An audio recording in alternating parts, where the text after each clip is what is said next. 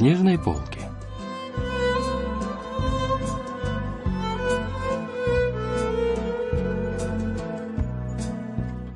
Рассказ «Как радостно ловить рыбу на Марсе» писателя Чохиона. Часть первая.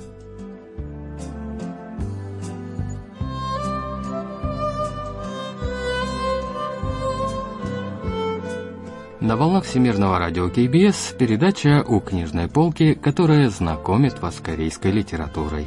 У микрофона Денис Ян, за режиссерским пультом Маша.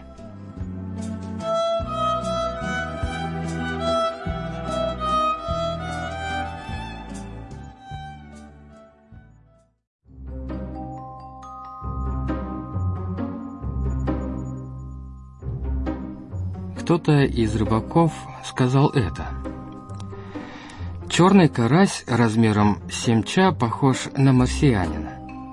Одни говорили, что сами видели такую рыбу пойманной, другие верили в существование карася такого размера. Ведь есть же караси размером 5 или 6 ча. Третьи, выпив чего-нибудь крепкого, громко хвалились, что в молодости почти поймали, но все-таки упустили эту блестящую серебристую рыбу. Один ча на языке рыбаков – это 10 сантиметров. Значит, 7 ча – это рыба длиной 70 сантиметров. 70-сантиметровый карась – это все равно, что слушать заезженные басни пожилых деревенских рыбаков, рассказывающих, как в молодости в шторм они чуть не выловили из моря окуня размером с маленького ребенка. Возможно, каждый хранит за пазухой подобные легенды. Когда я слышу по вечерам такое пьяное бахвальство в уличных забегаловках, черный карась длиной 70 сантиметров для меня все равно, что НЛО.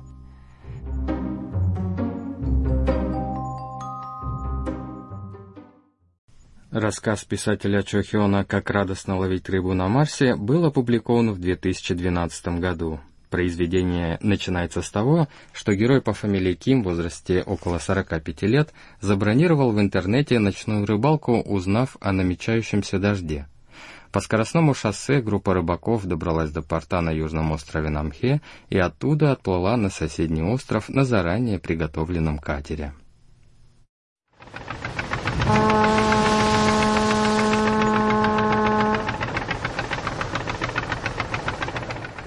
Ким занял на камне удобное местечко и начал готовиться к рыбалке. В этот момент незнакомый мужчина спросил, можно ли занять место рядом. Кан так представился позже, поинтересовался, большой ли опыт рыбалки у героя. Тот ответил, что в детстве рыбачил с отцом. «Ким, а вы впервые на этом острове?» «Нет, я бывал здесь однажды, очень давно.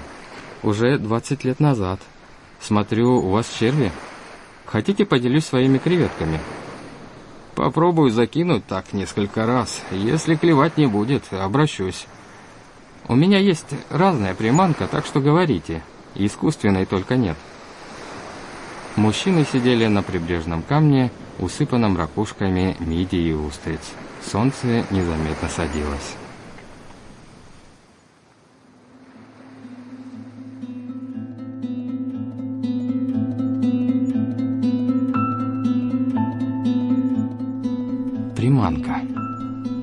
Каких-то пор у меня выработался собственный принцип. Я не использую искусственную приманку. По этой же причине не пользуюсь спиннингом.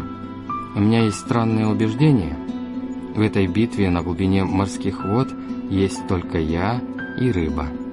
Поэтому хотя бы приманка должна быть честной.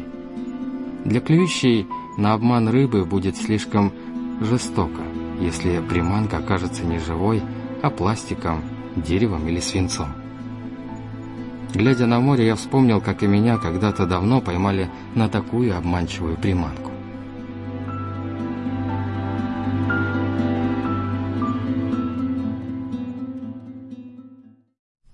Это случилось после возвращения Кима из армии, когда он снова приступил к учебе. Тогда все парни мечтали об одной девушке, и однажды она сама позвонила Киму и проявила к нему интерес. Молодые люди начали встречаться, но вскоре вскрылась жестокая истина. На самом деле девушке нравился сосед Кима по комнате.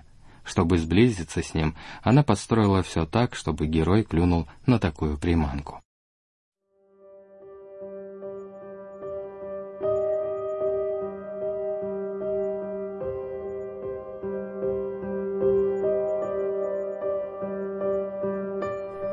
Мои дела были плохи, так как в тот момент я уже был по уши в нее влюблен. Если сравнить это с рыбалкой, то я проглотил приманку так глубоко, что уже никак не мог выплюнуть крючок и удрать далеко в море. Еще плачевнее было то, что я попался не на живого червяка или свежую креветку, а на самую обычную пластиковую приманку Будто красная бархатная рыба поразила меня своей ядовитой иглой еще на первой рыбалке. Этот жизненный эпизод глубоко ранил главного героя. Его сосед по комнате начал встречаться с этой девушкой тайно. В итоге получился странный любовный треугольник. Вот что говорит о ситуации героя профессор Пан Минхо факультета корейского языка и литературы Сеульского национального университета. 물고기 Рыбалка — это борьба с рыбой, но для рыбы такая борьба стоит жизни. Для героя же это всего лишь хобби, но рыбе будет слишком обидно, если приманка окажется еще и искусственной. Герой с юмором говорит об этом. Такие ситуации случаются и в жизни, ничего не значащие для кого-то вещи могут иметь большое значение для другого и даже стоить жизни. 낚시하는 모습을 통해서 세계를 이해할 수 있도록 삶을 이해할 수 있도록 설정되어 있고 За такими глубокими мыслями на берегу моря мужчин и застал обещанный прогнозом дождь.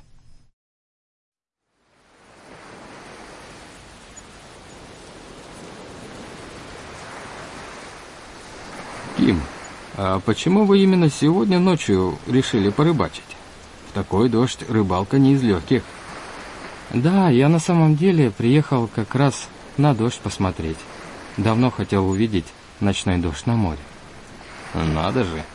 И я приехал, чтобы хоть разок это увидеть. Тут начал откровенничать Кан.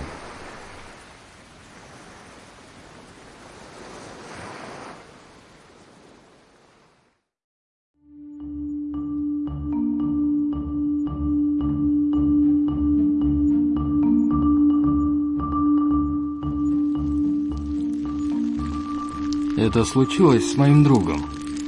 Его младшая сестра погибла на этом острове. Может, помните тот год, когда разрушился торговый центр Сампун? Это был Фэй, тайфун огромной силы. И как раз когда он поднялся, сестра моего друга отправилась ночью на рыбалку вместе с молодым человеком, с которым они вместе учились. Их унесло море. Сначала случайно упала в воду она, а затем туда спрыгнул и парень чтобы ее спасти. Ммм, вот оно что. Но есть кое-что странное. На рыбалку они отправились втроем. Видимо, там был какой-то любовный треугольник. Но утонули двое, а один остался в живых. Даже полиция отнеслась к этому с подозрением, но в конце концов инцидент был признан несчастным случаем.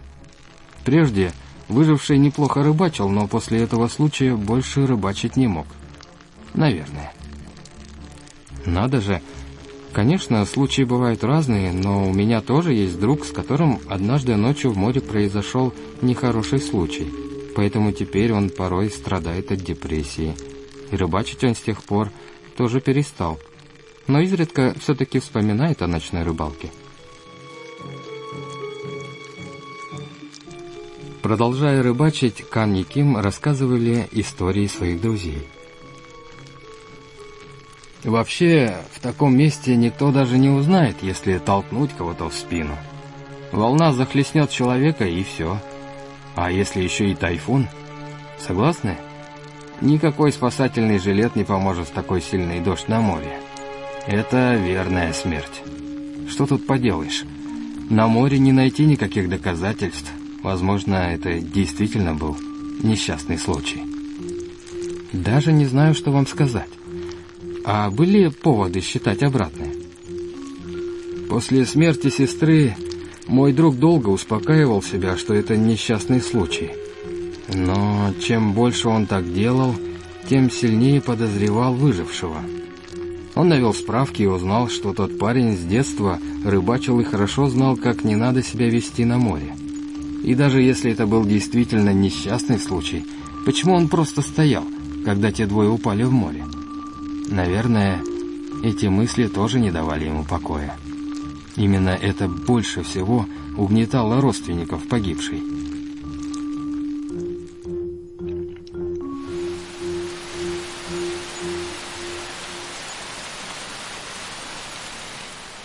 Пока рыбаки разговаривали, дождь становился все сильнее. Они вытащили средства безопасности и продолжили разговор. Кан рассказал, что его друг сделал копии записей расследования. Из них выяснилось, что в тот вечер сестра была в шипованной защитной обуви, которую ей помог выбрать выживший юноша. Расследование расценило этот факт в пользу подозреваемого, но брат погибший, наоборот, сомневался теперь только сильнее.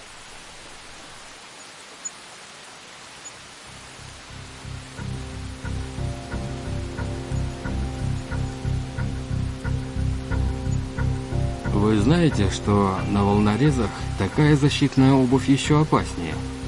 Шипы имеют еще меньшую площадь соприкосновения на гладких тетрападах. Поэтому подскользнуться на них очень легко. Все знают, что рыбачить шипованной обуви на прибрежных камнях с волнорезами, наоборот, только опаснее. Что вы об этом думаете, Ким? Даже не знаю. Если уж он был таким скрупулезным – то, наверное, мог бы найти множество других способов. Мне, наоборот, жалко этого беднягу. Он ведь остался один. Пусть у них были непонятные отношения, но ведь он в растерянности смотрел, как два близких человека отчаянно барахтаются и умирают в воде.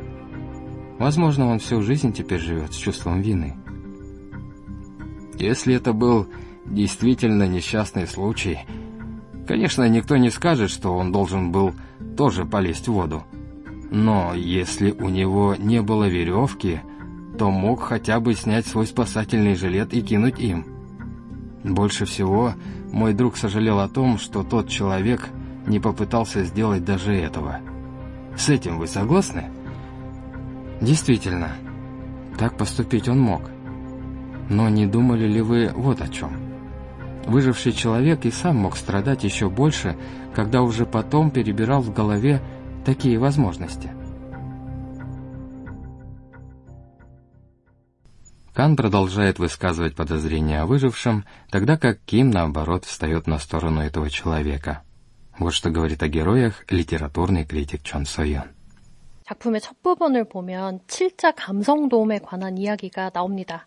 В начале произведения говорится о 70-сантиметровом черном карасе, настолько редкой рыбе, что автор сравнивает ее с несуществующим марсианином. Под такой редкой рыбой или марсианином в произведении подразумевается смысл жизни. Мы часто пытаемся найти какой-то жизненный смысл, но это не всегда удается мы оказываемся в водовороте обыденных дел, упуская возможности, а иногда смысл просто сложно найти. В рассказе «Поиск смысла жизни» описывается через рыбалку. В этой сцене раскрывается послание автора. Кан и Гим говорят о важных вещах, каждый яростно отстаивая свою позицию, хотя разговор ведется якобы о знакомых людях. Однако через подсказки можно догадаться, что речь идет об одном и том же событии, которое глубоко ранило обоих мужчин. Ган ощущает боль утраты, Ким – чувство вины. Оба прячутся за вымышленными друзьями, пытаются рассказать друг другу правду и услышать правду от собеседника. 거짓말 뒤에 숨어서 대화를 하지만 상대에게 진실을 말하고 상대로부터 진실을 듣기 위해서 애쓰고 있어요.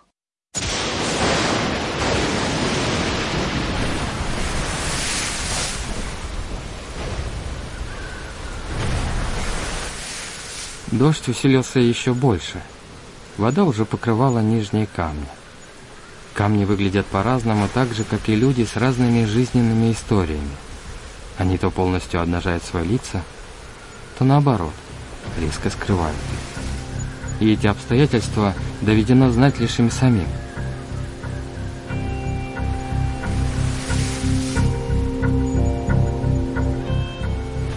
Сумерки постепенно сгущались, ветер становился сильнее. Смогут ли мужчины в этот вечер на берегу моря найти правду?